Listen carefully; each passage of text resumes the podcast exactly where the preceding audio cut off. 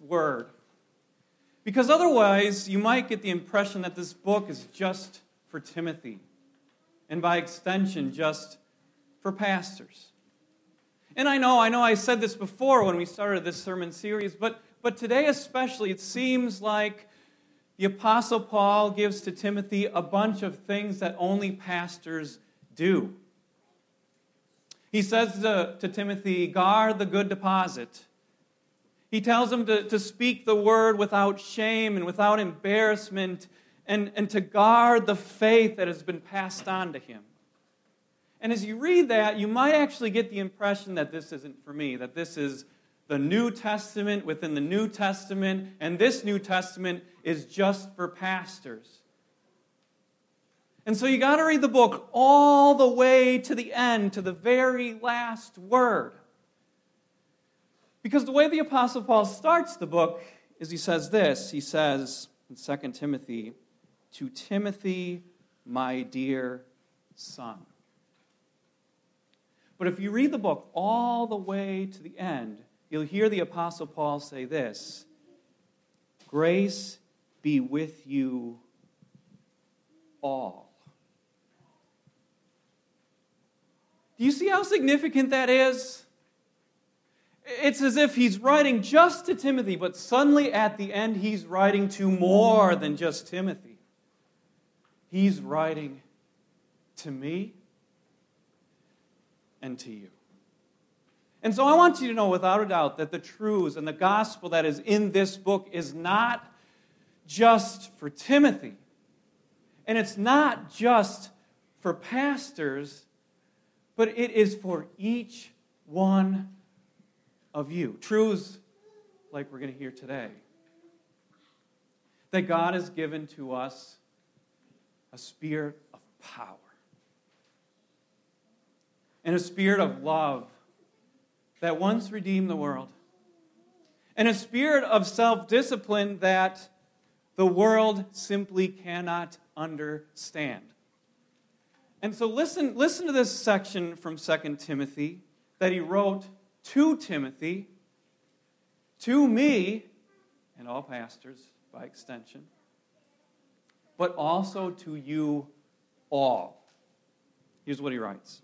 It's on page 12 in your bulletin if you'd like to follow along. I thank God, whom I serve as my forefathers did, with a clear conscience. As night and day, I constantly remember you in my prayers.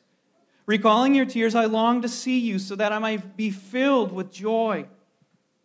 I have been reminded of your sincere faith, which first lived in your grandmother Lois and in your mother Eunice, and I am persuaded now lives in you also. For this reason, I remind you to fan into flame the gift of God which is in you through the laying on of my hands. For God did not give us a spirit of timidity but a spirit of power, of love, and of self discipline.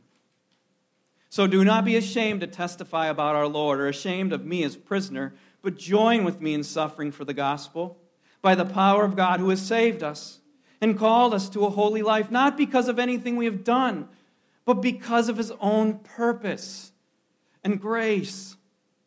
This grace was given us in Christ Jesus before the beginning of time but it has now been revealed through the appearing of our Savior, Christ Jesus, who has destroyed death and brought life and immortality to life through the gospel. And of this gospel, I was appointed a herald and an apostle and a teacher. That is why I am suffering as I am. Yet I am not ashamed, because I know whom I believed, and am convinced that he is able to guard what I've entrusted to him for that day.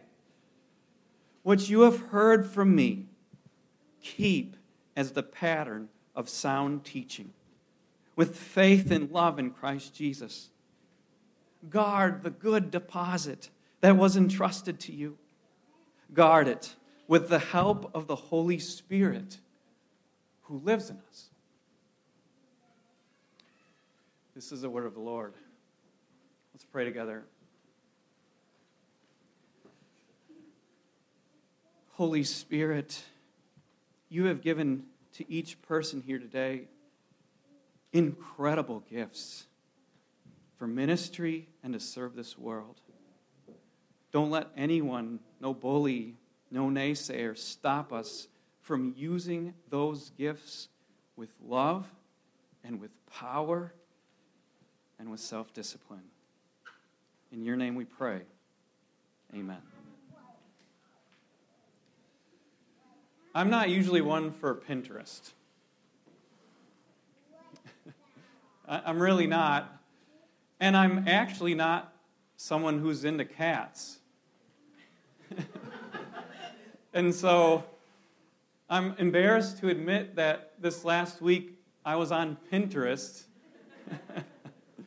looking at pictures of cats. But there was a picture on Pinterest that really caught my eye. It was very powerful.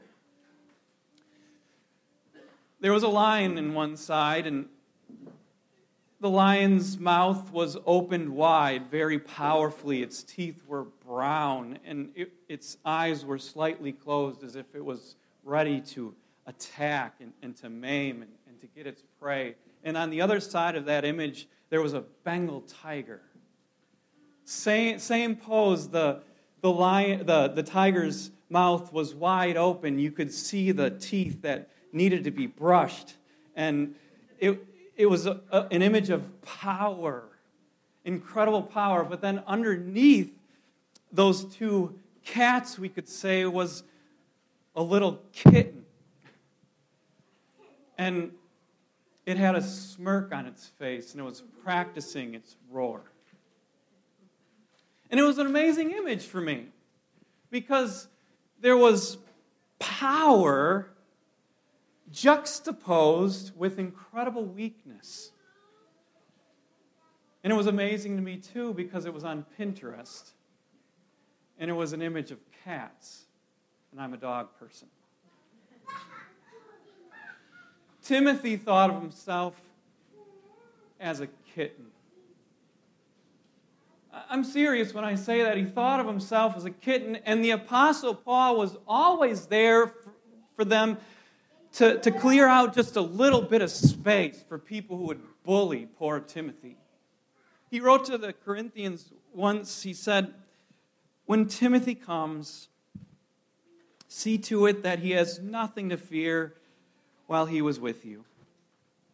And then he writes in 1 Timothy, the Apostle Paul, he lifts his pen, clearing out space for Timothy, giving him power. He says, Don't let anyone look down on you because you are young. And we could go on. You know, the Apostle Paul is actually going to give him health advice because apparently Timothy had ulcers or something like that from all the stress that these bullies were causing him. And, and so Paul tells him, just drink a little bit of wine, not so much water, Timothy. And Timothy, at his core, he was, he was a passive man. He was non confrontational. He, he let people push him around. And some commentators actually said about him that he would better be called timid thief. Do you know what happens to people who are timid and fearful when the bullies come around? It's sort of the same thing when somebody's out on New York streets driving and they're a timid driver, you know what happens to them? Resignation.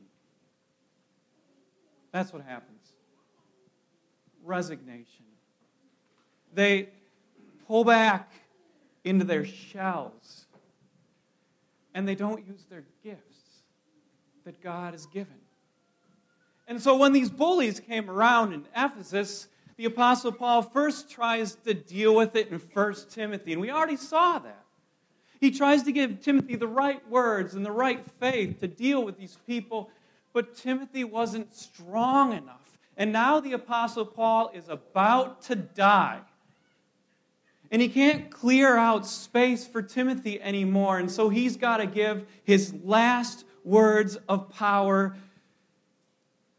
to Timothy and he gives him Second Timothy. Everything here in Second Timothy. See, here's the thing about Timothy he was playing the part of a kitten. Or maybe we could say it better he was playing the part of a chicken. Or maybe we could say that he, would, he was playing the part of a, of a turtle. You know, you be the judge of what animal he was becoming. The fact of the matter is, was Timothy was pulling back, and he wasn't using his spiritual gifts for ministry. You remember when American Idol first came on the air back in the 1990s? Remember that? It was a, a, a mega hit here in the United States, and what did it run for? Like 20 years? And, and over the years, the commentators on the show, the judges became very soft and very nice. But at the beginning of the show, it was a hit, it was a sensation. You remember why? Because of Simon Cowell. Because of Simon Cowell. And the show produced many pop culture icons that we have today. It still has an influence, like Kelly, Kelly Clarkson, whenever you hear her on the radio, or Carrie Underwood, whenever you see her kick off Sunday night football, or when you hear her sing Jesus Take the Wheel. It had a big influence in our culture, and it lifted people up. But have you ever considered the cost of Simon Cowell being a bully on the show? I wonder, I honestly wonder how many nameless young women will never ever sing another solo in church because Simon Cowell said, listening to you is like inventing a new form of torture. I wonder how many young men, I wonder how many young men no longer step forward and are bold and audacious in life because Simon Cowell said, you know, listening to you is like going to the dentist, sitting in that chair for three hours with no anesthesia. Have you ever thought about the cost of bullies in this life? And maybe, maybe, honestly, maybe you never had a Simon Cowell moment with somebody. But maybe in the back of your mind you thought there's Simon Cowell's out there and fear gripped you so you didn't step forward to use the gifts that God gives. And maybe you think there's no cost to that, the fact that you just hold back and you don't live life powerfully and lovingly and with great self discipline. Maybe you think that there's no cost, but here's the truth God made you. And God redeemed you with the blood of his own Son, and he lavished each of you with unique and incredible gifts. And when you bury them, you know who hurts the most? God does. I think he cries. Because you're not being who he taught you and he made you to be. Enter into the Apostle Paul. Enter in the Apostle Paul, and he just won't have it. And what he does, it's very interesting what he does, is he simply preaches the gospel to Timothy. We've been saying all along that the gospel is essential. If we want to pray big prayers, the gospel is essential, we've said. If we want to learn to flee from money, we've learned that the gospel is essential. And the gospel is absolutely essential if we want to do what the Apostle Paul says to do today fanning into flame spiritual gifts. So when the Apostle Paul starts piling up gospel words in verses 8 and 9, these are not just empty words. He wants the, Timothy to know without a doubt how huge he is to God. And he is huge. The fact of the matter is that God had set Timothy apart since before time. He had purposed Timothy since before the creation of the world, before he had done one thing good or bad, the Apostle Paul says. And then he sent his own son, Jesus, in time to set Timothy apart by his own blood so that he would live up to God's full potential. And only recently, God had done something else for Timothy. He had raised Jesus Christ from the dead. And, Timothy, and, and Paul says he destroyed death and he brought to life immortality. I want you to understand what that means. That means Timothy was better than Batman. That means Timothy was better than Superman because nobody, nobody could kill him. Not even the bullies.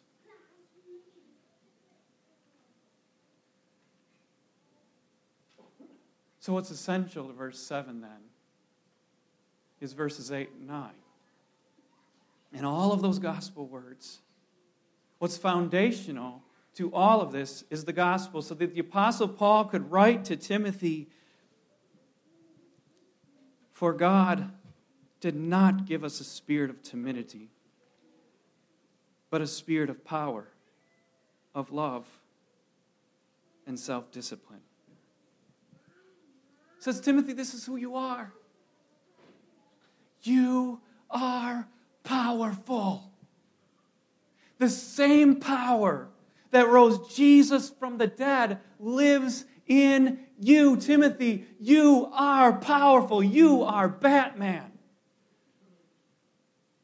He says, Timothy, I want to make sure that you don't use that power to discriminate or to criticize or to tear down. So he says, Timothy, you are also loving. The same love that redeemed the world by Jesus' cross now lives in you. And he says, Timothy, you're also self disciplined.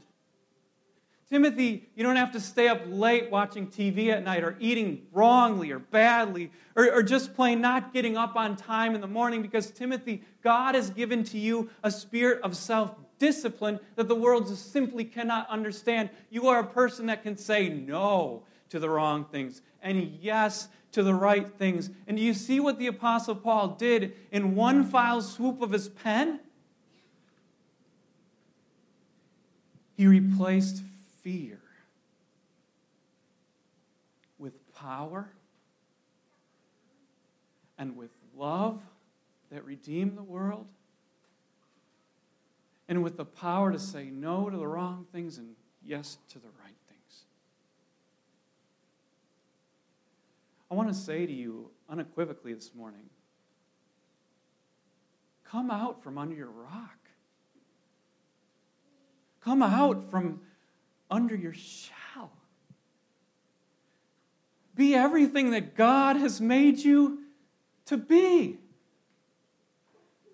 Listen, maybe you don't remember it or even recognize it, but maybe there was a Simon Cowell that was a part of your life.